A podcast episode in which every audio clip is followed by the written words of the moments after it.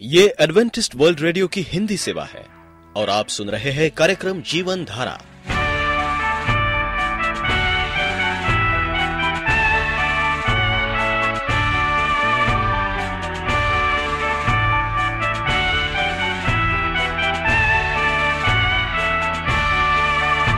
कार्यक्रम जीवन धारा सुनने वालों को मैं स्मिता और मैं अमित हमारा प्यार भरा नमस्कार।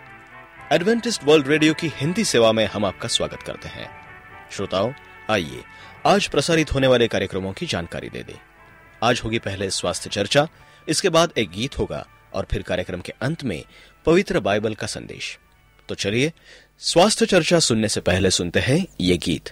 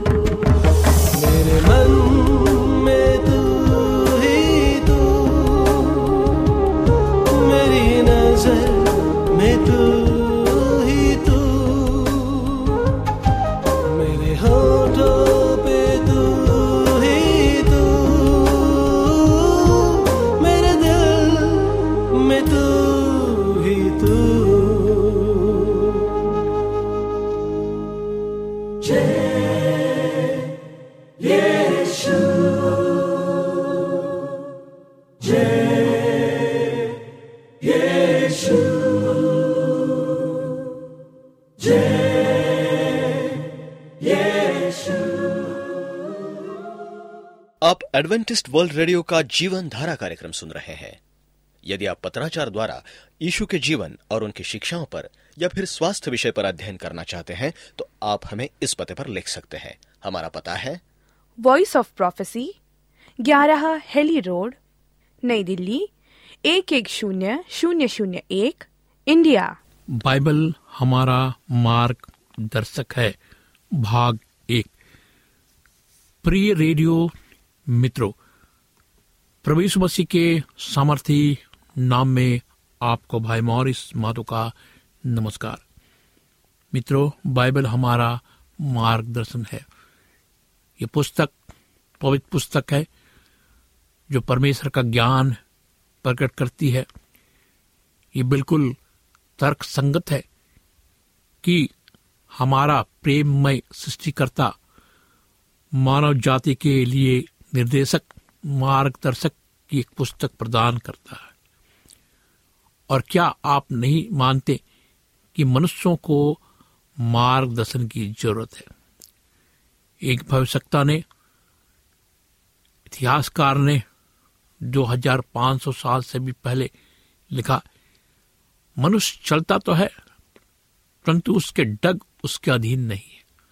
यरमिया दस, तेईस, ये कितनी सच बात है। हम चलते हैं मेरे दोस्तों। लेकिन हमारा पैर हमारे अधीन नहीं है। हमारा सोचना का तरीका हमारे अधीन नहीं है। हम गिर जाते हैं। हम लाचार हैं। हम कमज़ोर हैं। हमारे रास्ते हमारे अधीन नहीं है। इसलिए परमेश्वर हमारे रास्ते को तैयार करता है। आज इस कथन की सत्ता पहले से कहीं ज़्यादा प्रकट होती है हमारे जीवन में। इतिहासकार विलियम मैकलिन कहता है, पृथ्वी पर मानव अनुभव में लगभग हमेशा ही समाज की स्थापित व्यवस्था के संकटों, बाधाओं का तांता लगा हुआ है। ये सही बात है। आज हम पृथ्वी में देखते हैं दोस्तों, हमारा मानव अनुभव क्या है? दुख से भरा हुआ है। आज हम देखते हैं समाज की स्थिति क्या है? समाज की स्थापित की हुई व्यवस्था आज संकटों में है। हम आज बाधाओं में है। हमारा जीवन संकटों से, बीमारियों से, तकलीफों से भरा हुआ है। बाइबल बुद्धिमतापूर्ण निर्देशन की हमारी हर ज़रूरत को पूरा करती है। ये सच है। कि पहली बार बाइबल को जांचने पर अनेक लोग अभिभूत हो जाते हैं। ये एक बड़ी पुस्तक है। इसके कुछ भाग समझने में आसान नहीं है। लेकिन यदि आपको एक वसीयतनामा दिया जाता, जिसमें ये बताया गया होता कि बड़ी विरासत को पाने के लिए आपको क्या करना है तो क्या आप उसे ध्यान से पढ़ने के लिए समय नहीं निकालते। यदि आपको वसीयत के कुछ हिस्से समझने में मुश्किल लगते हैं तो संभवतः आप किसी ऐसे व्यक्ति की मदद लेते जो इस मामलों में अनुभवी है। क्योंकि क्यों न बाइबल के प्रति भी समान मनवर्ती दिखाया जाए। पेटकाम सत्रह ग्यारह। भौतिक विरासत से भी बढ़कर कुछ दाव पर है, जैसे हमने देखा परमेश्वर का ज्ञान अनंत जीवन की ओर ले जाता है और परमेश्वर के ज्ञान को प्राप्त करने के लिए हमें बाइबल के पवित्र जीवन को पढ़ना ज़रूरी है। आइए इस पुस्तक की जाँच करें जो परमेश्वर का ज्ञान प्रकट करती है। पहले हम बाइबल का संक्षिप्त वर्णन देंगे। फिर हम उन कारणों की चर्चा करेंगे, क्यों अनेक अनेक जानकार लोग विश्वास करते हैं कि ये परमेश्वर का वचन है, जीवित वचन है, ये परमेश्वर के द्वारा आया हुआ वचन है। बाइबल में बाइबल में दो भागों में विभाजित किया गया है। बाइबल में छियासठ पुस्तकें हैं, जिन्हें अक्सर पुराना नियम, नया नियम कहा जाता है। उनतालीस बाइबल पुस्तकें मुख्यतः इब्रानी भाषा में लिखी गई है। सत्तासी, सत्ताईस यूनानी में इब्रानी शास्त्र में जो कि उत्पत्ति से मलाकी तक है, सृष्टि का और मानव इतिहास के पहले तीन हज़ार पाँच सौ सालों का वर्णन है। बाइबल के इस भाग की जाँच करते समय हम इसराइलियों के साथ परमेश्वर के व्यवहार के बारे में सीखते हैं। हम देखते हैं कि सोलहवीं शताब्दी में जाति के रूप में उन्हें जन्म से लेकर पांचवी शताब्दी तक यूनानी शास्त्र, जिसमें मती से लेकर प्रकाशित वाक तक की पुस्तकें प्रथम शताब्दी के दौरान परमेश्वर मसीह और उसके शिष्यों की शिक्षाओं और गतिविधियों पर केंद्रित है। कुछ लोग दावा करते हैं, पुराना नियम यहूदियों के लिए नया नियम मसीहों के लिए। लेकिन दूसरा तिमोथी तीन सोलह के अनुसार, हर एक पवित्र शास्त्र परमेश्वर की प्रेरणा से रचा गया है। और क्या है? लाभदायक है। इसलिए सास की सही अध्ययन में संपूर्ण बाइबल सम्मिलित होनी चाहिए। असल में बाइबल के दोनों भाग एक दूसरे से पूरक है। पूरी समावेश का मूल विषय हम देखते हैं कि बाइबल पूरी तरह एक विकसित पुस्तक है। पूरी पुस्तक है और एक पवित्र पुस्तक है। शायद आप सालों से धर्म सभाओं में उपस्थित हुए हैं। बाइबल के कुछ हिस्सों के ऊँचे स्वर में पठन होते सुना है। या शायद आपने इसमें से कुछ उदाहरण स्वयं ही पढ़े हो। कि आप जानते थे कि उत्पत्ति से लेकर प्रकाशवाद तक बाइबल का एक मूल विचार है। जी हाँ पूरी बाइबल में एक मूल विषय है। वो है मानव जाति पर शासन करने के लिए परमेश्वर के अधिकार का दोष निवारण और राज्य के माध्यम से उसके प्रेम में उद्देश्य की प्रति बाद में हम देखेंगे कि परमेश्वर इस उद्देश्य को कैसे पूरा करेगा। परमेश्वर का उद्देश्य बताने के साथ साथ बाइबल उसके व्यक्तित्व को प्रकट करती है। उदाहरण के लिए, बाइबल से हम सीखते हैं कि परमेश्वर की पास भावनाएँ हैं। जो चुनाव हम करते हैं, उनसे उसको फ़र्क पड़ता है। ज़रूर फ़र्क पड़ता है। हम क्या चुनाव करते हैं? हम पाप का चुनाव करते हैं। हम चुनाव करते हैं कि परमेश्वर से दूर जाए। जबकि परमेश्वर कहता है कि वो क्या है? दयालु है। अनुग्रहकारी है। विलंब से क्रोध करने वाला है। और वो अति करुणामय है। करुणा से भरा हुआ परमेश्वर है। ये स्मरण रखते हुए कि हम मिट्टी के ही है। और मृत्यु होने पर उसी में फिर मिल जाते हैं। वो हमारे साथ करुणा से क्या करता है? व्यवहार करता है। पति दो, सात, उत्पत्ति तीन, उन्नीस। क्या? क्या यही अद्भुत गुण प्रदर्शित करता है? क्या आप इसी किस्म के परमेश्वर की उपासना नहीं करना चाहेंगे? बाइबल हमें परमेश्वर की स्तरों को बारे में स्पष्ट रूप से बताती है। ये कई बार नियमों के रूप में दिए गए हैं, लेकिन अक्सर ये व्यवहारिक उदाहरणों के द्वारा सिखाए गए हैं।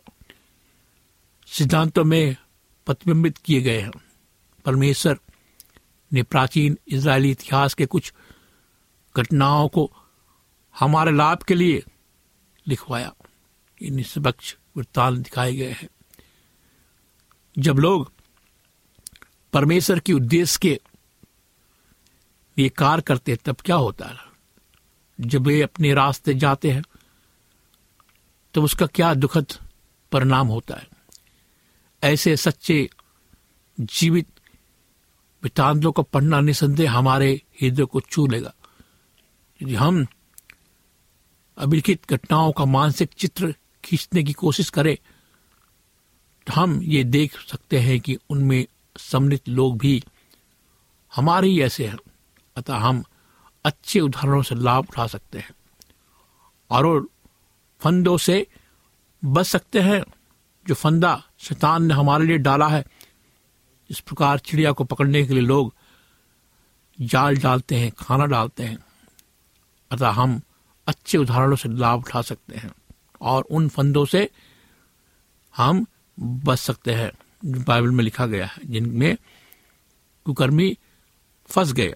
लेकिन ये अति महत्वपूर्ण प्रश्न, एक उत्तर की मांग करता है। हम कैसे निश्चित हो सकते हैं कि हम बाइबल से जो पढ़ते हैं, वो वास्तव में ईश्वर प्रीत है?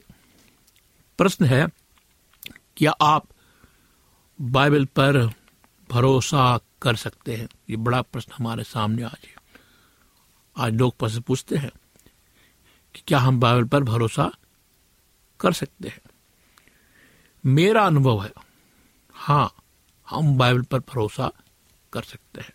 मैंने बाइबल पर भरोसा किया और उसे सच्चा पाया। दुनिया में करोड़ों करोड़ों अरबों अरबों लोग जो दुनिया में कुछ भी नहीं थे। रास्ता पर चलते हुए अनाड़ी लोग थे, अनपढ़ लोग थे। जब उन्होंने बाइबल पर विश्वास किया तो क्या हुआ? उनका जीवन बदल गया। बाइबल जीवन बदलने वाली पवित्र पुस्तक है। बाइबल हमारे जीवन को बदलती है और हमारे जीवन को एक प्रकार से नया करने की कोशिश करती है। हम एक नया जीवन जीते हैं जब हम बाइबल पढ़ते हैं और उस पर जब हम भरोसा करते हैं, हम देखते हैं कि बाइबल जो है एक बहुत पुरानी पुस्तक है। जब इसके लिए अंतिम शब्द लिखे गए तो लगभग 2000 साल बीत चुके थे, उससे भी ज़्यादा। लेकिन कुछ लोग महसूस करते हैं कि हमारे आधुनिक युग पर लागू नहीं होती लेकिन बाइबल ईश्वर से प्रेरित है। तो इसके बहुत पुराने होने के बावजूद इसकी सलाह को हमेशा हमें क्या करना चाहिए? अपने हृदय में रखना चाहिए इसकी सलाह को।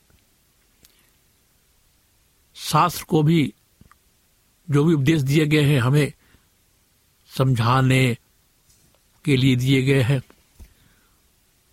सुधारने के लिए दिए गए हैं, धार्मिक जीवन जीने के लिए दिए गए हैं। और इसकी शिक्षा कैसी है? लाभदायक है। ताकि परमेश्वर के जन जो कैसे हो, सिद्ध बन सके। और हर एक भले काम के लिए क्या हो तत्पर हो जाए। दूसरा तिमोती तीन, सोलह, सत्रह। परमेश्वर की ये क्या है? सुझाव है। किसके लिए? मानव जाति के लिए। आज मानव जाति के अंदर प्रेम की कमी है। आज मानव जाति एक दूसरे से क्या कर रहे हैं? दंगा, फसाद, झगड़ा कर रहे हैं। लेकिन हज़ारों हज़ारों साल पहले परमेश्वर से हमसे ने क्या कहा? कि हम क्या करें? भले काम के लिए क्या हो, तत्पर हो एक दूसरे के लिए। मेरे मित्रों बाइबल्स के सिद्धांत, नियम, कानून आज भी उतने ही लागू होते हैं, जितने कि तब वे, जब वे लिखे गए थे। उदाहरण के लिए, मानव स्वभाव के संबंध में बाइबल स्पष्ट, समझ प्रतिबिंब करती है। जो मानव जाति की हर पीढ़ी पर लागू होती है। और हम देखते स्पष्ट रूप से कि वे हमारे जीवन पर भी लागू होती है। मती की पुस्तक पाँच, सात अध्याय में दिया गया है। इस उद्देश्य के लिए कि परमेश्वर हमारे साथ है। हम देखते हैं हमारे देश के नेता मोहनदास गांधी बाइबल से प्रभावित थे। बहुत प्रभावित थे। बाइबल से इतने प्रभावित थे कि वो बाइबल पढ़ते थे, खासकर पहाड़ी उपदेश को। और अहिंसा के में चलने का मार्ग महात्मा गांधी ने पवित्र बाइबल को पढ़कर समझा। अहिंसा का मार्ग। और हम देखते हैं कोई भी आश्चर्य नहीं कि लोग यीशु की शिक्षाओं से प्रभावित होते हैं। हम देखते हैं पहाड़ी उपदेश में उसने हमें सच्चे सुख का मार्ग दिखाया है। उसने समझाया कि झगड़े कैसे निपटाए जाए। यीशु ने प्रार्थना करने के बारे में निर्देश दिए। उसने भौतिक जरूरतों के प्रति सबसे बुद्धिमतापूर्ण मनोवृत्ति बताई और दूसरों के साथ सही संबंध रखने के लिए सुनहरा नियम दिए धार्मिक कपट का पता कैसे लगाए और सुरक्षित भविष्य कैसे पाए, इनके बारे में भी उसने इस उपदेश में बताया। पहाड़ी उपदेश में बाइबल के बाकी के पुस्तकों के स्वरूप रूप से बताया गया कि हमें जीवन में अपने व्यक्तिगत परिस्थितियों को सुधारने के लिए क्या करना चाहिए, क्या नहीं करना चाहिए। इसकी सलाह इतनी व्यवहारिक है कि एक शिक्षक ये कहने के लिए प्रेरित हुआ कि हालाँकि मैं स्कूल का सलाहकार हो, मेरे पास बैचलर मास्टर की डिग्रियाँ है, मैंने मानसिक स्वास्थ्य और मनोवैज्ञानिक पर बहुत पुस्तकें पढ़ी है फिर भी मैंने पाया कि सफल विवाह बनाने किशोर के अपचार को रोकने भिन्न बनाने तक तथा उस, उन्हें बनाए रखने जैसी बातों पर बाइबल की सलाह उन बातों से कहीं श्रेष्ठ है। इसका मतलब है, मानसिक रोगी और सफल विवाह के लिए किशोर जो आज भटके हुए हैं उन्हें रास्ता दिखाने के लिए। बाइबल की सलाह ज़रूरी है। बाइबल ये बताती है कि हमें किस प्रकार से जीवन जीना है। बाइबल भरोसेमंद है। बाइबल हमें भरोसा दिखाती है। क्योंकि बाइबल विज्ञान की पाठ पुस्तक नहीं है। ये वैज्ञानिक रूप से यथार्थ है। उदाहरण के लिए, उस समय जब अधिकांश लोग विश्वास करते थे कि पृथ्वी चपटी है बस वक्त उसके उल्लेख पर घेरे इब्रानी में कुद जो गोले का विचार देता है, के रूप में किया। इसे चालीस बाईस, एक गोल पृथ्वी के विचार को ऐसा के दिनों में हज़ारों साल के बाद तक विस्तृत रूप से स्वीकार नहीं किया गया था।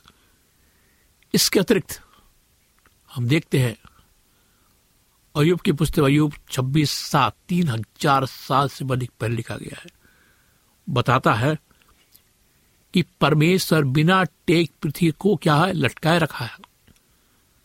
एक बाइबल विद्वान कहता है अयुब खगोल विज्ञान का द्वारा प्रदर्शित यह सत्य कैसे जानता था कि पृथ्वी शून्य अंतरिक्ष के बिना किसी सहारे के लटकी हुई है? एक ऐसी पहेली है, जिसे वे आसानी से बूझ सकते हैं, जो पवित्र साहस की प्रेरणा के द्वारा लिखा गया है। बाइबल की विवरण शैली भी इन सदियों की पुरानी पुस्तक है। हमारा विश्वास मज़बूत करती है। कथा कल्पनाओं के विपरीत बाइबल में दी गई घटनाएँ क्या है? सच्ची है सुनिश्चित लोगों तिथियों से जुड़ी यानी कि लोग विद्वान हैं, इतिहास के अनुसार और सही तिथि है। पहला राजा चौबीस चौदह पच्चीस, ऐसा छत्तीस एक, लुका तीन दो में इसका वर्णन हमें मिलता है। जबकि प्राचीन इतिहासकार ने लगभग हमेशा अपने शासकों की विजय बड़ा चढ़ाकर बताई उनकी पराजय तथा गलतियों को छिपाया। बाइबल लेखक निष्पक्ष ईमानदार थे। यहाँ तक कि अपने गंभीर पापों के बारे में भी, गिनती बीस, सात, तेरह। दूसरा सहमत बारह, सात। मेरे मित्रों, बाइबल एक सच्ची पुस्तक है। बाइबल को परमेश्वर की प्रेरणा के द्वारा लिखा गया है। बाइबल में जो लिखा गया वो परखा गया है। भट्टियों में भट्टियों में परखा गया है बाइबल का वचन। एक समय फ्रांस में लोगों ने बाइबल जलाना शुरू किया। लोग नहीं चाहते थे कि लोग परमेश्वर के जीवित वचन को पढ़े। ये शैतान की योजना थी कि बाइबल को जलाया जाए। और लोगों ने सोचा कि पूरे दुनिया से बाइबल खत्म हो जाएगी। लेकिन आज विश्व में सबसे ज़्यादा पढ़ने वाली पुस्तक पवित्र पुस्तक बाइबल है, जो परमेश्वर का जीवित वचन है, उसमें ज्ञान भरा हुआ। आइए, आप सुनने वाले श्रोता, इस पर विचार करें कि आप किसको ग्रहण करेंगे? क्या ज्ञान को, संसार के ज्ञान को, या परमेश्वर के जीवित वचन को? आइए मेरे साथ अपने जीवन को बचाएँ और अपना जीवन परमेश्वर को दें। आइए हम बात करेंगे, दुआ में जाएँगे, प्रार्थना करेंगे, अपने आँखों को बंद करें और हम जीवित परमेश्वर से बात करें। प्यारे परमेश्वर पिता हमारे सुनने वाले श्रोताओं के लिए प्रार्थना करते खुदावन। उन्हें ज्ञान समझ दे कि वो पवित्र बाइबल को समझ सके, ज्ञान प्राप्त कर सके, आशीष प्राप्त कर सके, चंगाई प्राप्त कर सके। बाइबल तेरी पुस्तक है। तूने इस पुस्तक को हमारे लिए भेजा। ताकि पढ़े, समझे, उद्धार का रास्ता यहाँ पे है। इस प्रार्थना को प्रभु मसीह के नाम से मांगते हैं, सुनो, ग्रहण कर। आमीन। मित्रों, अगर आप उदास है, बीमार है, संकटों में घिरे हुए हैं, आप सोचते हैं आपका कोई नहीं है तो मैं आपको निमंत्रण दूँगा कि आप फ़ोन उठाए, फ़ोन करें। मैं आपकी प्रार्थना करूँगा। मेरा नंबर नोट करें, मेरा नंबर है नौ छ आठ नौ दो तीन एक सात शून्य दो। नौ छ आठ नौ दो तीन एक सात शून्य दो। मेरी ईमेल आई डी है Morris A W R at Gmail dot com Morris M O R R I S A W R at Gmail dot com इस कार्यक्रम को सुनने के लिए आपका धन्यवाद। परमेश्वर आपको आशीष दे। यदि आपका कोई प्रश्न या सुझाव हो तो हमें अवश्य लिखिए। हमें आपके पत्रों का इंतज़ार रहेगा। हमारा पता है। कार्यक्रम Jeevan Dhara Adventist world radio post box सत्रह पुणे चार एक एक शून्य शून्य एक महाराष्ट्र इंडिया।